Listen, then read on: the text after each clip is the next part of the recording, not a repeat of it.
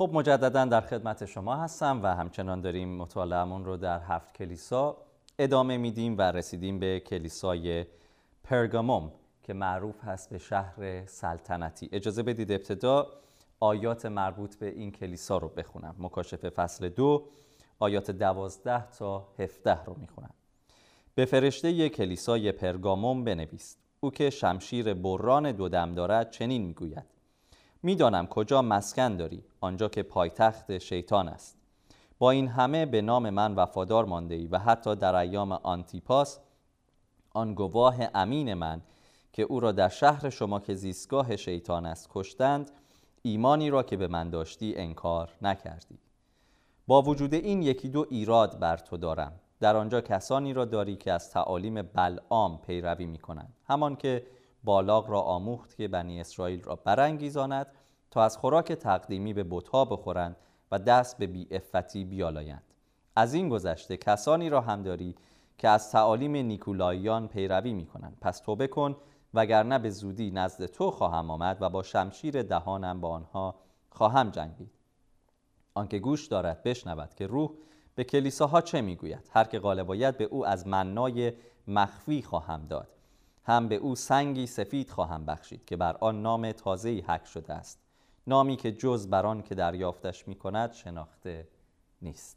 آمین. خب بیاید یه مقدار راجع به شهر پرگاموم صحبت بکنیم. در حالی که اسمیرنا محل عبادت امپراتور بود پرگاموم از لحاظ سیاسی مقر اقتدار امپراتور بود. این شهر به شهر شمشیر هم شناخته می‌شد یا به شهر سلطنتی. به این خاطر که در دوران امپراتوری روم همه شهرها اجازه اجرای حکم رو نداشتن. احکامی که از لحاظ مدنی باید تایید دولت روم روی اونها می بود و مثلا اگر حکم اعدامی باید صورت می گرفت همه شهرها اجازه این کار رو نداشتن. پرگاموم جزو شهرهایی بود که اجازه حمل شمشیر بهش داده شده بود. به همین خاطر به شهر شمشیر هم معروف بود چون که اجازه داشت احکام مثل اعدام رو در واقع انجام بده از طرف امپراتور این اجازه رو داشت. به خاطر همینه که پس او که شمشیر بران دودم دارد این را می‌گوید. یا در انتها میگه آیه 16 اگه توبه نکنی نزدشون میان و با شمشیر دهانم. دوباره این کلمه شمشیر تکرار میشه چون ساکنین این شهر با این عبارت و با این فضا آشنا بودن. این شهر همینطور مرکز آموزشی و فرهنگی بود در غرب آسیا. کتابخونه ای داشت که حدود 200 هزار جلد کتاب در اون دوران در خودش داشت. البته نه به شکل کتاب های امروزی خب قطوفتر پس کاغذ های متفاوت تومارها. پس می‌تونیم تصور کنیم که این کتابخونه چقدر عظیم بود. کاغذ پوستی طبق تاریخ میگن کاغذ پوستی یا تومار پوستی که از جنس پوست بود در پرگاموم اختراع شد تا این شهر و این فرهنگ رو از تحریم صادرات پاپیروس که از مصر برای این, این منطقه اعمال شده بود اونها رو نجات بده. در اون دوران هم تحریم ها وجود داشت. همچنان هم می‌بینیم که تحریم هایی وجود داره ولی پرگامون به این هم معروف. این شهر در سال 130 پیش از میلاد تأسیس شد. اینطور میگن تاریخ نگاران که وقتی کوروش بابل رو کوروش کبیر بابل رو تصرف کرد بسیاری از کاهنان بابلی رو در پرگاموم در این منطقه در واقع ساکن می‌کنه. و به همین خاطر و این ادغام فرهنگی این شهر از لحاظ فرهنگی داره فرهنگ چندگانه هست. در سال 29 قبل از میلاد هم این شهر به عنوان محلی دوره میگم در سال 29 قبل از میلاد هم این شهر به عنوان اولین معبد فرقه سزار یعنی جایی که در اون معبد سزار به عنوان به عنوان خدا و خداوند عبادت و پرستش می‌شد هست.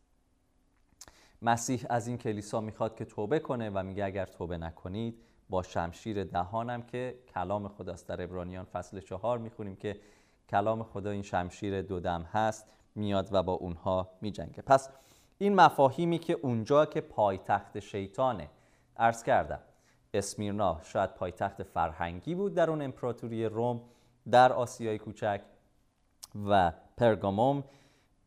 پایتخت سیاسی جایی که اجازه حمل شمشیر داره جایی که عبادت و حضور امپراتور خیلی پررنگه و از سبک ادبیات آپوکالیپتیک آشنا هستید که به چه شکلی اشاره می‌کنه به این افراد. اینجا هم دوباره ما یک تحسین می‌بینیم که میگه با این همه به من وفادار بودی یعنی در جایی که پایتخت شیطان هست جایی که اجازه حمل شمشیر داره جایی که سخته وفادار بودی. حتی زمانی که آنتیپاس گواه امین من رو در شهر شما کشتن ایمانت رو به من انکار نکردی. دقیق نمی‌دونیم که این آنتیپاس کیه و چطور کشته شده. ولی در برخی کتاب ها اشاره شده که آنتیپاس یک ایماندار بود در این شهر که در دیگی برنجین زنده زنده کباب شد در این شهر. حالا اگر واقعیت این بوده خیلی سخته. به هر حال می‌دونیم که جفا و سختی در اون دوران به شکل بیرحمانه ای اتفاق میافتاد. مثل انداختن ایمانداران در جلوی شیرها به عنوان تفریح و یا مواردی مثل این. حال به هر شکلی که آنتیپاس شهید شد و کشته شد ایمانداران شهر پرگاموم ایمانشون رو با وفاداری انکار نکردن. اما ایرادی وجود داره و اون ایراد اینه که کسانی رو داری که از تعالیم بلعام پیروی می‌کنن. در یکی دو جلسه قبلی چند بار اشاره کردم به این موضوع که بلعام سمبولی هست از معلمین و تعالیم دروغین و اشتباه. معلمان و تعالیمی که ما رو به سازگاری با محیط سقوط کرده و گناهکار اطرافمون سوق میده و تشویق می‌کنه صرفا برای اینکه زندگی سهلتر و راحتتری رو تجربه بکنیم. هم اینجا خودش توضیح میده که بلعام کسیه که خوراک تقدیمی بودها رو تشویق کرد که اسرائیل استفاده کنه. وقتی ما این داستان آیا ایمانداران باید خوراک تقدیمی به بودها رو در عهد جدید بخورند یا نخورند بررسی می‌کنیم متوجه میشیم که موضوع چیزی بیشتر از خوردن گوشت هست.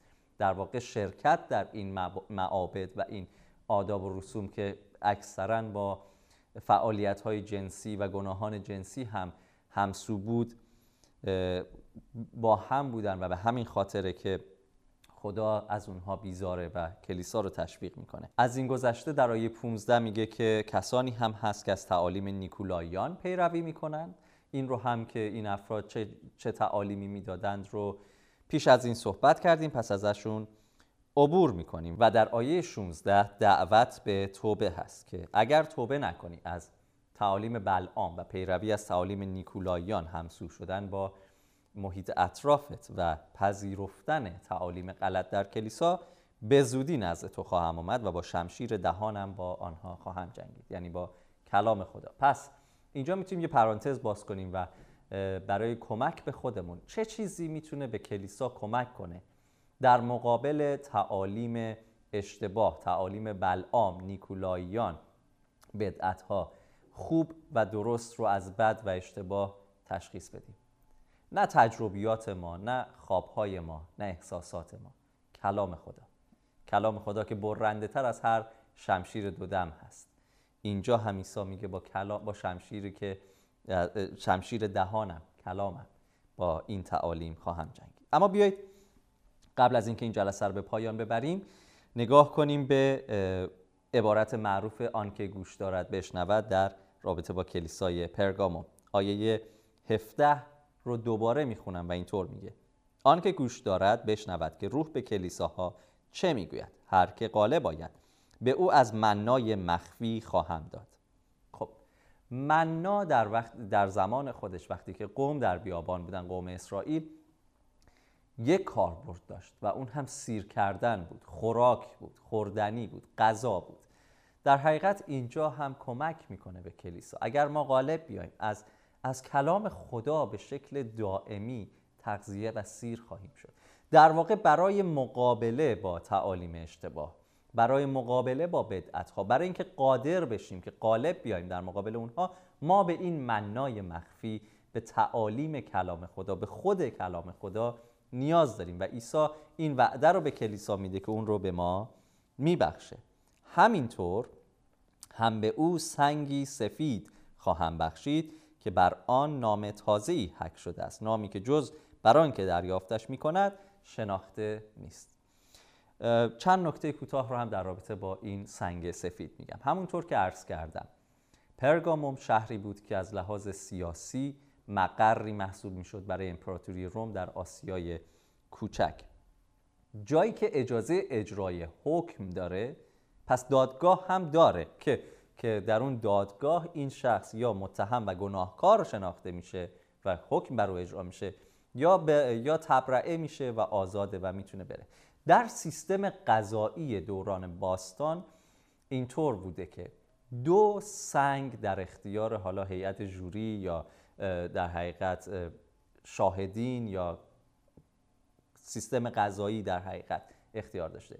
سنگی به رنگ سیاه و سنگی به رنگ سفید. اگر در انتهای این در واقع قضاوت در انتهای این دادگاه سنگ های سفید بلند می‌شد به معنای تبرعه بود. یعنی این شخص گناهکار یافت نشد و آزاده که بره. محکوم نیست. ولی سنگ سیاه نشانه محکومیت بود. بنابراین برای شنوندگانی که در این شهر زندگی می‌کنن یکی از معانی که می‌تونه سنگ سفید داشته باشه این بود که از طرف خدا در دادگاه الهی تو تبرعه هستی و هیچ محکومیتی بر او نیست. عیسی این رو به ما گفته در توسط الهام روح القدس به به نویسندگان عهد جدید. برای آنانی که در مسیح عیسی هستن هیچ محکومیتی نیست. درسته؟ پس سنگ سفید نشانه تبرعه شدن نشانه آزاد بودن نشانه پارسا بودن و سنگ سیاه نشانه در واقع محکومیت. سنگ سفید همینطور در مسابقاتی ورزشی در یونان و روم مورد استفاده قرار می گرفت که به کسانی که پیروز شده بودند در این مسابقات که خب اکثرا مثل دو میدانی و رشته های مرتبط با اون بود به این افراد به کسانی که پیروز این مسابقات مثلا المپیکی شده بودن این سنگ سفید که نام اونها بر اون نوشته شده بود قرار می گرفت که در سیستم اجتماعی دوران خودش کسی که این مدال این سنگ سفید با اون اسم رو که از طرف که به خاطر پیروزی در این مسابقه دریافت کرده بود از امتیازات و مزایای خاصی در اجتماع بهره مند می‌شد. نمی‌دونم شاید تخفیف شامل حالش می‌شد در بعضی فروشگاه ها یا شاید در بعضی رستوران ها می‌تونست غذای بیشتری بخوره با قیمت بهتری. نمی‌دونم ولی امتیازات ویژه‌ای داده میشه و سومین اتفاقی که میفته و استفاده ای که از سنگ سفید در فرهنگ باستان می‌شد این بود که سمبل دوستی بود. دو دوست با هم با رد و بدل کردن این سنگ های سفید و نگه داشتن اون پیش خودشون نشانی از دوستی بود. هر سه اینها رو اگر که ما کنار هم بگذاریم برای مردمی که با در این فرهنگ زندگی می‌کنن معنادارتر میشه برای ما. عیسی میگه نه تنها تو رو از کلام خودم تغذیه می‌کنم بلکه تو در حضور من تبرعه هستی پارسا هستی گناهکار و محکوم نیستی. تو پیروز هستی دور خودت رو دویدی و پیروز هستی و من و تو دوست هستی. در انجیل یوحنا عیسی میگه فکر می‌کنم اگر اشتباه نکنم در فصل 15 هم میگه من دوست شما هستم. عیسی و ما دوست هستیم و این چقدر زیباست که خدا با این لحن با کلیسای خودش صحبت می‌کنه با کلیسایی که هر یک به نوعی تحت جفا و سختی هستن. حداقل در پرگاموم شخصی به خاطر ایمانش کشته شده و کلیسا ایمانش رو این کار نکرده. بیایم به این آیات فکر بکنیم و به این افتخاری که خدا به ما داده که ما در حضور او سنگی سفید داریم. شاید به شکل جسمی فیزیکی در دستمون سنگ سفیدی نیست. اما در آسمان در حضور خدا ما تبرعه و آزاد هستیم. ما پارسا هستیم به خاطر عمل عیسی مسیح بر روی صلیب قیامش و سودش به آسمان. ما با, ما با خدا دوست هستیم. خدا با ما دوست هست و ما پیروز هستیم. می‌خوام با, این با, با تشویق شما با به فکر کردن به این مطالب این جلسه رو به پایان ببرم. وقتی برگردیم راجع به کلیسای تیاتیرا صحبت خواهیم کرد.